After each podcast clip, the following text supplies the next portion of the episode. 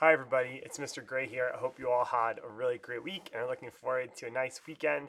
Um, I have some announcements right off the top here. Number one, there's a link um, in the email and in the updates and announcements page about ordering yearbooks. So that process has started.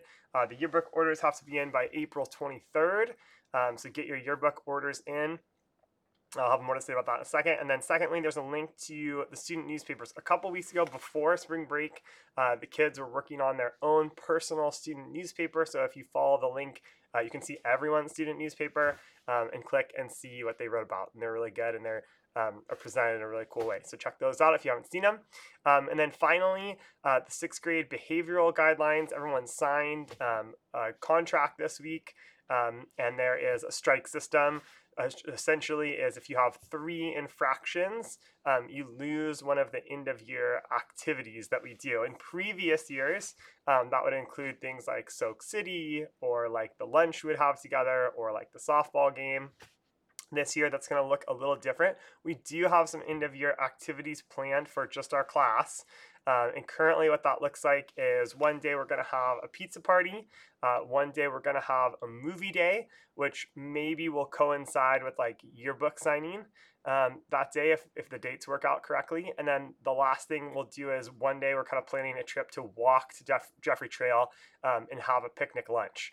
Um, for our class. So those are possible things you could lose if you had um, three strikes as uh, three infractions being three strikes. Um, if a student were to get a strike, they will get told, and parents will get emailed, so everyone will know what's happening, um, and we can communicate at that point. It's mostly not a thing to worry about, um, except for students that have found themselves um, in a little bit of trouble throughout the year. That would be a thing to be concerned about, but we can get there when we get there.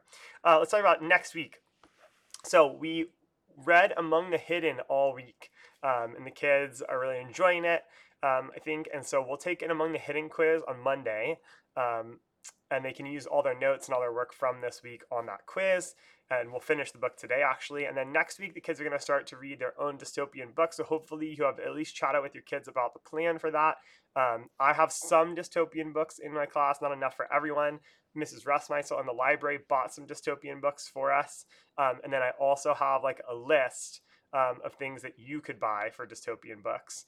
Um, and we're going to start that on Monday. The kids need to have their own dystopian books. So as long as one of those things is the plan, uh, we'll make it work. Uh, we'll do that for a couple of weeks. The kids really, really enjoy uh, dystopian books. That'll be a thing they really get into.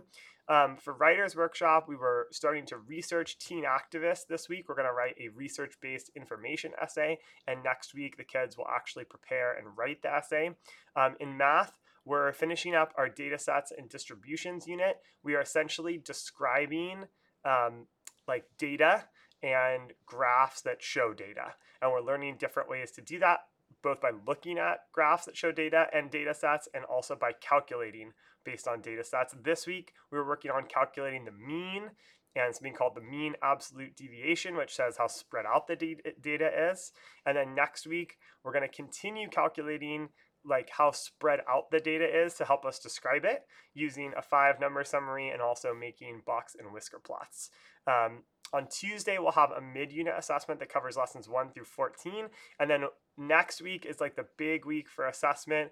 Um, on Monday, not Monday the 26th, uh, we'll have our end of unit assessment for data sets and distributions. And then on Wednesday and Thursday that week, we're taking the end of sixth grade assessments. Um, and there's a schedule linked in the updates page. And for history, we'll continue studying ancient Greece. The kids are going to debate. Uh, the question was Alexander the Great really great? They've been researching a little bit about that and working on it, so they're going to debate each other. And then also we'll start looking at Greek gods and Greek mythology um, next week. And in science, the kids will work with Miss Stevens in Science Lab. Um, I hope everyone has a great weekend. As always, um, you can email me uh, or chat with me about any questions you have. Um, I, I, will remind you that this part of the year just goes really, really, really fast. Um, and it is the end of sixth grade. So, parents, if you're thinking about anything you want to do one more time with your kids, walk them to school um, or something like that before the end of the sixth grade, just know that it goes really quickly. Um, so, now's a great time to do that. All right. Like I said, have a great weekend. Talk to you later. Bye bye.